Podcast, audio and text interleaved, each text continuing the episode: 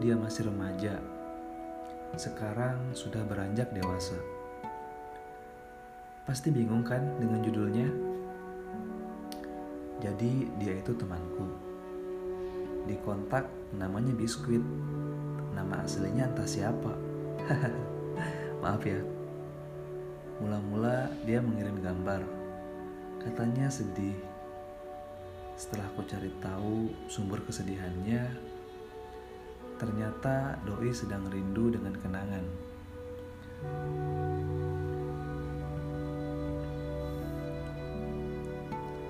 Tentang prestasinya,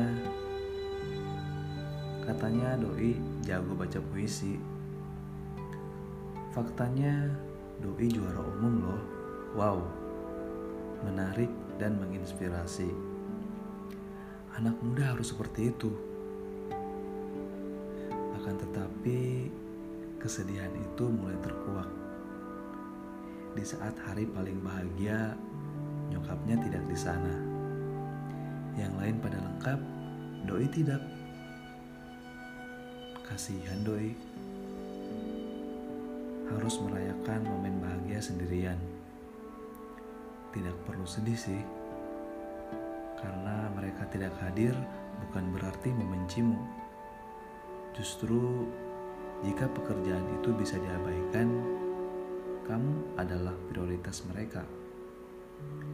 Pikiranmu saat itu belum sampai ke sana mungkin. Jika kamu tahu, tapi biskuit mana tahu. Hehehe. Alam bawah sadar, sadarlah.